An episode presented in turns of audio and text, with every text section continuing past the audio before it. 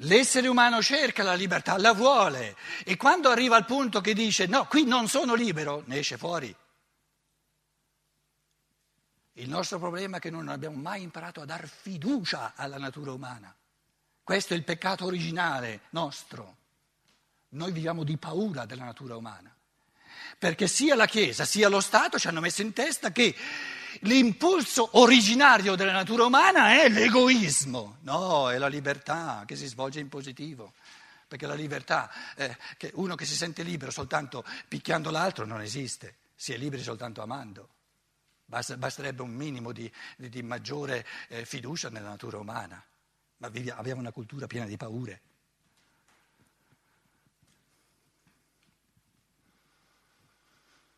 Sto parlando cinese o mi faccio capire? Pietro, scusa, Pietro. Chi è, chi è che parla? Eccomi. Senti, però eh, la persona umana a un certo punto può anche eh, mancare di fiducia in se stesso e pensare di non farcela, e quindi può scegliere delle soluzioni che non sono adeguate. E siccome può pensare di non farcela, ci vuole la madre chiesa eh. che gli aiuta, il papà stato che lo aiuta, perché altrimenti può pensare di non farcela. Dove sta scritto che il, questo figlio ha avuto mai paura di non farcela? Dove sta scritto? Ma tu pensi che tutti quanti riescano a affrontare le situazioni della vita tranquillamente? No, io voglio dire, tutte le paure che ci sono, e ci sono, sono indotte dal di fuori, non fanno mai parte della natura umana. Finiamola di indurle queste paure, non ci saranno, non fanno parte della natura umana, perché un conto dire ci sono delle paure che fanno parte della natura umana, allora sarebbe un problemino, ma se sono indotte basta che terminiamo di indurle. E la Chiesa e lo Stato sono fatti apposta per continuare a indurre paure, a indurre paure, e l'inferno, e la prigione, eccetera, eccetera, eccetera. E la natura umana che ha queste paure? Ma a parte quelle indotte, ma una persona può avere anche la sensazione di non riuscire ad arrivare a farcela, a farcela con certi problemi, e quindi scegliere una soluzione sbagliata. Ma di che cosa stai parlando? Ma di che cosa stai parlando? Una persona sana dice, o oh, io una, un compito ce l'ho e allora ho la capacità di farlo, ciò, di, ciò che non sono capace di fare non mi riguarda. Questo è il pensare sano. Come può avere a che fare con me ciò che io non so fare? Se non lo so fare non ha a che fare con me, punto e basta, lo faccia un altro. Rimbottiamo le persone di doveri, doveri, doveri, per cui una persona si sente, si sente il dovere di questo, di questo e di questo che non ha niente a che fare con lui. Ognuno deve solo ciò, ciò che, di cui è capace, e il resto lo lascia agli altri. Abbiamo abbastanza gente al mondo. Ognuno deve solo ciò di cui è capace. Ma è un pensiero così semplice. Come può mai una persona dovere qualcosa che, di cui non è capace? Se il Padre Eterno gliene facesse un dovere, il Padre Eterno è bacato lui, scusa.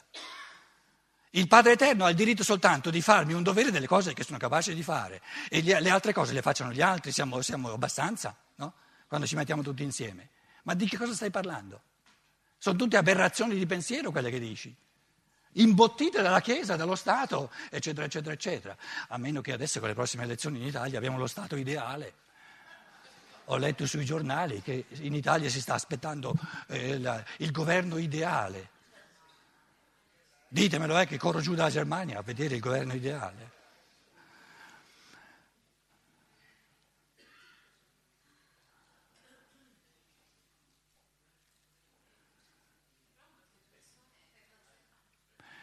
Se aspetti il microfono ci pensi bene a quello che devi dire. No, volevo dire una cosa molto veloce. Molte persone, ad esempio, scelgono di andare in terapia per solitudine, per avere qualcuno con cui parlare, ad esempio.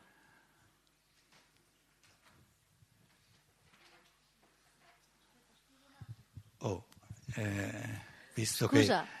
Visto che eh, una volta ogni tanto che vengo in Italia mi permettete di andare a ruota libera, adesso io ti dico, siamo sei miliardi incarnati e c'è qualcuno che ha il problemino di trovare qualcuno con cui parlare.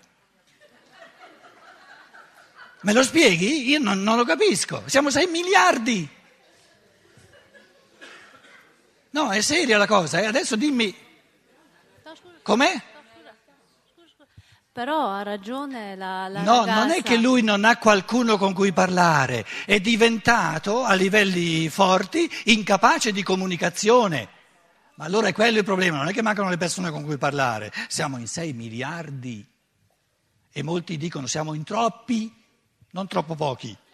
O forse, Pietro, mancano persone che parlano ma senza intridere le loro parole d'amore, perché per una piccola esperienza personale che io ho, le persone di solitudine soffrono, ma soffrono perché non trovano mai qualcuno che a loro si rivolga veramente con un senso d'amore, perché il pensiero che esprimeva il Signore qua seduto è un pensiero che invece è molto comune e continua ad esistere proprio perché chi ha l'opportunità di ascoltarle, queste persone, non le ascolta mai con il cuore, ma soltanto pensando di imporre una terapia. Mentre invece è giusto che una persona eh, possa toccare il fondo, ma è anche giusto che una persona abbia almeno davanti ehm, eh, un... non dico un modello, ma un'altra alternativa, e questo non lede la sua libertà perché può almeno pensarci. Mentre invece curando le persone con psicofarmaci oppure rifiutandosi di ascoltarle, ecco, credo che questo sia veramente il peggior male moderno. Le persone non sanno ascoltare e tante hanno bisogno di essere ascoltate. E se tutto vi è messo in relazione in funzione al denaro, beh, allora dico anch'io Eh, cadremo veramente in un disastro. Credo che il male sia lì. Guarda, la tua la terapia che tu proponi è, nel migliore dei casi, una mezza terapia. E se io lascia, la lasciassi passare per una terapia completa, una mezza terapia, la terapia che lei ha proposto, di mettergli accanto una persona che sa ascoltare.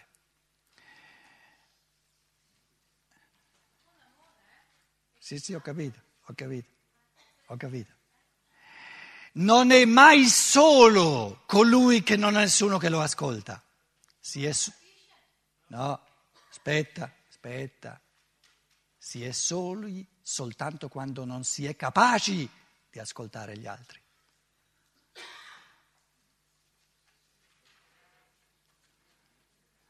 Quindi ciò che va creato è di attivare la sua capacità di interessarsi agli altri, di ascoltare gli altri. Quindi quello che gli manca, che lo rende solo, non è che non c'è nessuno che si occupa di lui, è che lui non si occupa degli altri.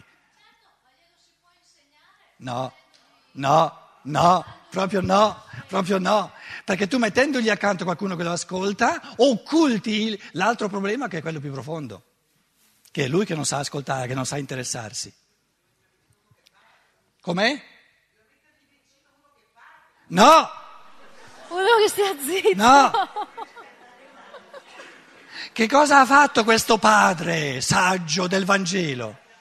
Chi gli ha messo vicino a questo figlio? Nessuno!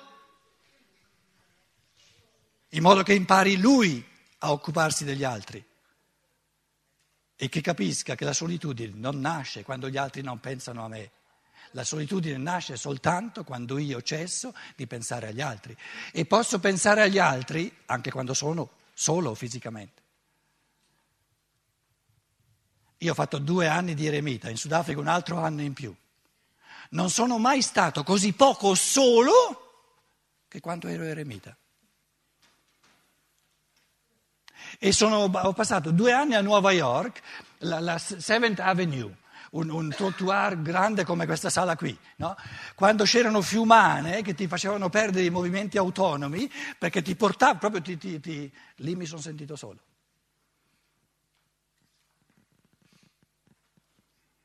Quindi la solitudine non, non, non sorge per il fatto che non c'è nessuno che mi ascolta col cuore. È che io ho omesso troppo a lungo di ascoltare gli altri col cuore. Quella è la vittoria della solitudine, non l'altra. Perché se mi si mettono attorno persone che mi ascoltano con il cuore, io ometto ancora di più di diventare io colui che ascolta con il cuore.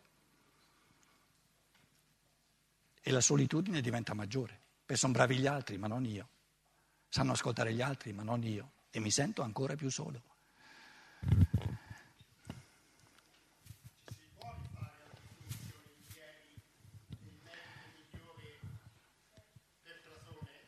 Certo, è proprio quella, parla nel microfono. Okay. Eh, io mi volevo rifare alla definizione che hai dato ieri del medico migliore per Platone. Qual è il medico migliore? Quello che ti fa ammalare, e io mi sono segnato... No, no, no, no il discorso era quello che sa soltanto farti guarire o quello che sa fare tutti e due?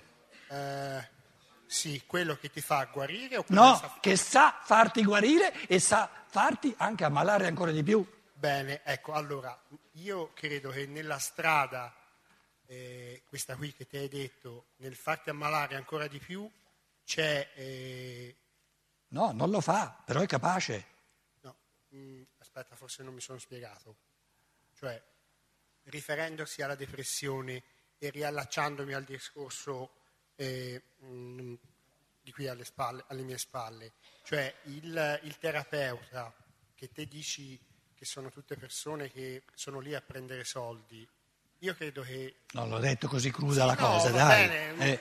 Perdonami, perdonami. Insomma. Perdonami, perdonami il concetto. Già sono stato cattivello, lui mi fa ancora peggio. Un buon terapeuta è colui che accelera il tempo... No. Colui che accelera il tempo della no. sofferenza. No. No, ti fa arrivare no, prima possibile in tutto fondo. sbagliato, tutto sbagliato. Perché? Il buon terapeuta è colui che sparisce e che gli dice tu non hai mai avuto bisogno di me. Quello è il buon terapeuta. Che ha fatto il padre di questo figlio? È sparito dalla sua vita. Vedi? Scusa Pietro. Tu vieni da me a cercare il terapeuta, ma come ti permetti? O esci dalla porta da solo o ti do un calcio nel sedere, quella è terapia. Pietro, scusa, eh, siccome faccio questo mestiere del terapista, allora mi oh, sento... poveri noi! Ecco. Oh, poveri noi! Vado indietro.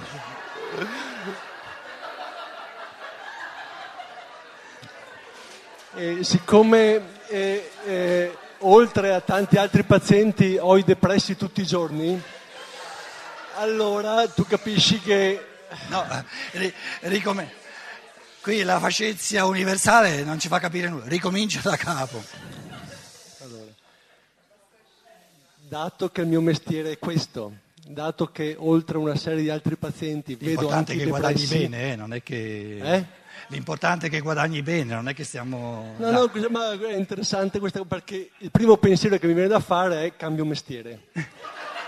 Ecco, detto questo, detto questo, prima di farlo... Prima no, di farlo ci penso bene. Ci penso, ecco. Insomma, provo a difendermi, ecco. E cerco dei pensieri che possono in questo momento... dove devo ammettere che quello che tu mi dici... Naturalmente, scusa, quello che io dico sono provocazioni. Eh? No, lo capisco, cioè, certo, certo. Sono intese seriamente, no, ma no, la realtà è complessa, questo è, certo, è ovvio. Certo, certo. Allora, ecco, nella complessità della realtà, ecco, se penso a qualcuno di queste persone che mi pagano, ecco, mettiamola così, non dico che cerco di aiutare, che mi pagano e che decidono di venire da me, ecco, eh, osservo per esempio che questa forza di poter dire me la devo cavare da solo eh, non ce l'hanno molti, perché questi nella maggior parte dei casi sono destrutturati nel loro, nel loro io fin dall'infanzia. Il problema maggiore di queste persone è che hanno genitori che nel... Nel, nel tempo in cui questi dovevano educare l'io di questi bambini a crescere, ad avere pensieri sani, che è le, le, così, l'obiettivo dell'educazione, a for, a for, aiuta, accompagnare questo bambino in modo che da adulto abbia un io ben centrato, in realtà hanno operato in maniera tale per cui l'io di queste persone è talmente destrutturato che questi non hanno proprio... come dire, non riescono a trovare le forze per poter prendere una decisione di questo genere, tant'è che, come diceva la signora, possono arrivare anche a uccidersi. E io li conosco bene, caspita. Allora, io dico, in questi casi, l'attività dello psichiatra e dello psicofarmaco non è vero che non è piena d'amore. Dal loro punto non di vista che... che non è piena d'amore. Dal loro punto di vista, anche lo psichiatra, anche se io non do medicine, non è questo il mio campo, come dire, se fosse qui in questo momento si scandalizzerebbe, perché direbbe: ma guardate che questi vanno ad ammazzarsi perché non hanno le forze, io gli devo dare la medicina. Tu dici: va bene, che si uccida, rinascerà.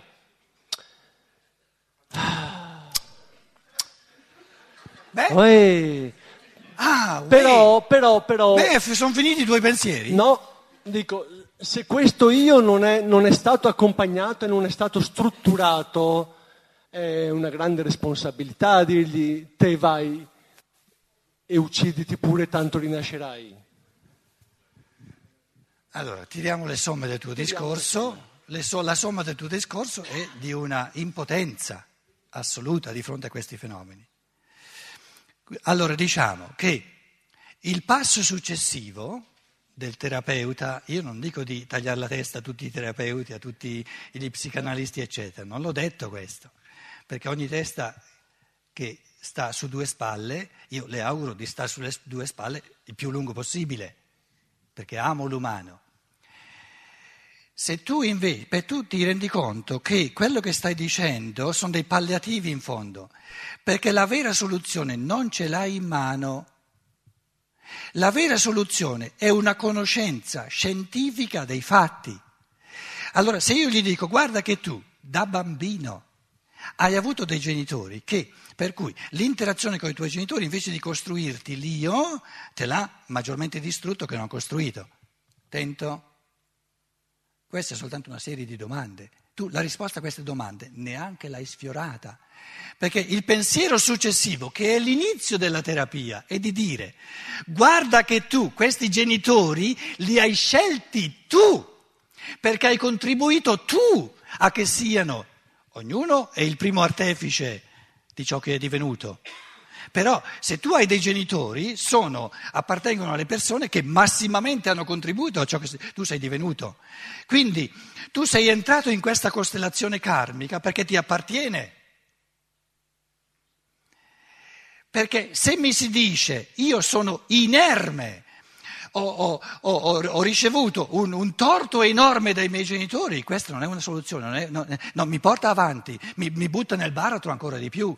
Se invece mi si dice: siamo, ci siamo riproposti da quello che siamo diventati insieme, di diventare genitori e figlio, per, con l'intento del nostro io superiore di coltivare sempre di più le forze positive, allora non mi serve a nulla, come dire, scaricare i barili sui genitori. Prendo in mano la conoscenza oggettiva del karma, quindi cammino, no? Col mio pensiero, e prendendo in mano col pensiero le, le leggi oggettive del karma, io dico: adesso tornerò dai miei genitori e gli dirò: qui c'è un nodo karmico che possiamo, l'abbiamo costruito insieme nel corso dei secoli, dei millenni addirittura, e lo possiamo risolvere soltanto insieme. Allora fai un discorso propositivo. Perché tu, quando tu hai detto a una persona: tu sei stato rovinato fin da bambino, che contributo hai fatto? Lo getti ancora di più nel baratro. Quindi ciò che io sto dicendo, io non è che vi sto dando la soluzione eh, del... Un, un, eh, no, sto dicendo l'unica cosa che ci porta veramente avanti è una conoscenza di, delle realtà nella loro oggettività, sulle quali l'umanità di oggi, sia in chiave clericale sia in chiave laica, è del tutto ignorante. Non si può risolvere il problema di un depressivo che rischia di uccidersi senza una minima conoscenza delle leggi del karma. Non è possibile. Ma se il suo paziente non crede nel karma, può farne stare.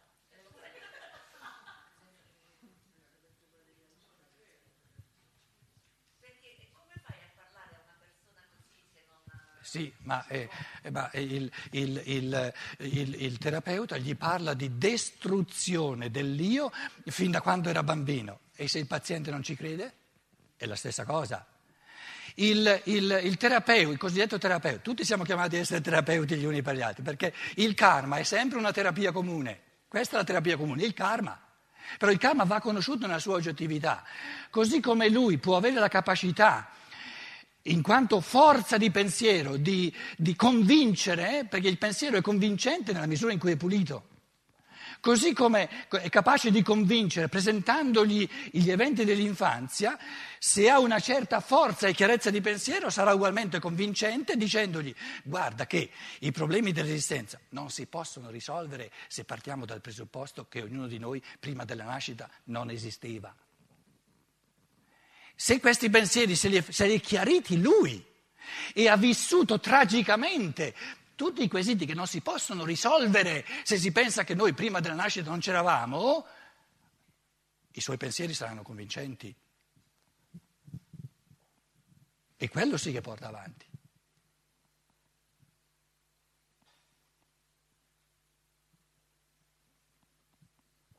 Quindi ciò che più urge in tutti i campi, soprattutto nel campo terapeutico, è una scienza dello spirito. Una conoscenza scientifica delle realtà, non soltanto sensibili. Lì abbiamo una scienza, le scienze naturali bellissime, ma ci mancherebbe altro. Ma siamo analfabeti nella conoscenza scientifica di tutto ciò che è sovrasensibile. Come sono, come sono nati questi due genitori che hanno distrutto il tuo io? Ci hai concorso tu, sui sec, per i secoli e per i millenni, li hai scelti perché ti appartengono, col compito, col, con l'intento dell'io superiore di andare avanti tutti e tre. Se l'io superiore ha l'intento di andare avanti vuol dire che tutti e tre lo possono, perché l'io superiore non si può mai eh, proporre qualcosa che non è capace di fare. Questo sì che, che infonde forze, perché è convincente, scusa.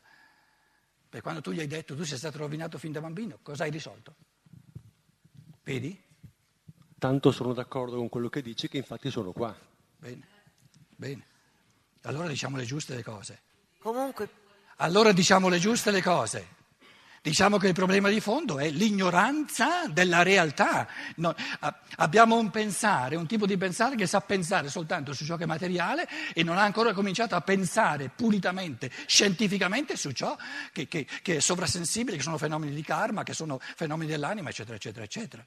Tutta la psicologia che c'è, ma tutta, è da bambini. Non ha la minima idea delle realtà dell'anima. È una, una, una raffazzoneria di astrazioni.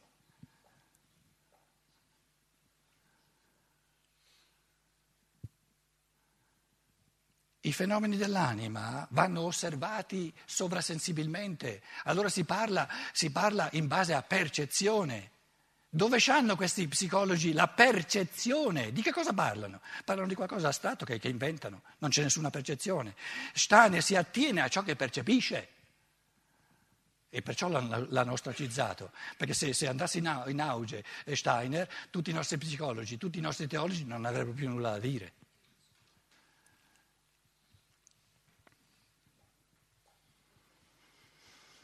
Posso? Beh... Ma avete Posso? lasciato... Posso? In Germania mi avrebbero ammazzato se avessi fatto un, uno sproloquio del genere. Volevi augurarci la buonanotte? No, no, Grazie volevo solo dire, a proposito di quello che diceva la signora alle mie spalle, diceva se uno non ci crede, che gli vai a parlare di karma. Io volevo aggiungere che io penso che comunque di fronte anche al più bieco scetticismo, portare delle conoscenze su base scientifica, perché sono ragionamenti che poi si possono svolgere anche in maniera logica, è come mettere un seme che non è detto che prima o poi non germogli, perché, perché si è visto che nel tempo poi qualche cosa fiorisce, per cui non bisogna poi essere così pessimisti di fronte allo scettico. Io il problema di convincere lo scettico non ce l'ho mai avuto. Non è per convincerlo, non è, non è quello di convincerlo, è quello di donare una conoscenza che no, tu hai fatto tua. No, no, no, no, no, non si dona una conoscenza. Vabbè. Si esprime un processo di pensiero, ecco, e ognuno allora, sì. ne fa quello che vuole, quello che è capace di farne. Esatto, ti sto dicendo che co- forse non ci capiamo, ti sto dicendo no, che non c'è nessun te. intento di convincere.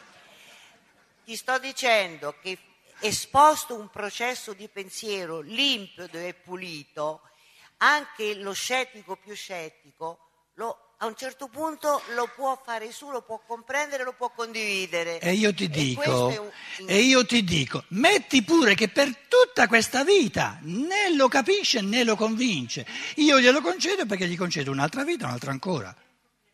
E gli auguro, prima o poi, di capirlo, se è una cosa reale.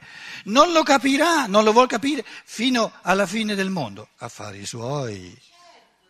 Ma tu perché vuoi gestire il capire dell'altro, scusa? Goditi la tua conoscenza, il tuo pensiero. Siamo pieni di moralismi. Il terapeuta è il grande missionario che vuol convincere di qualcosa, ma, ma chi glielo fa fa? Se sprigionasse se, se da tutti i pori la gioia del pensare, eccetera, ma, ma, ma eh, eh, guarisce per contagio. L'unica guarigione che, che funziona è quella del contagio, scusate. Eh, allora... Oh, buonanotte, arrivederci, eh? A domani.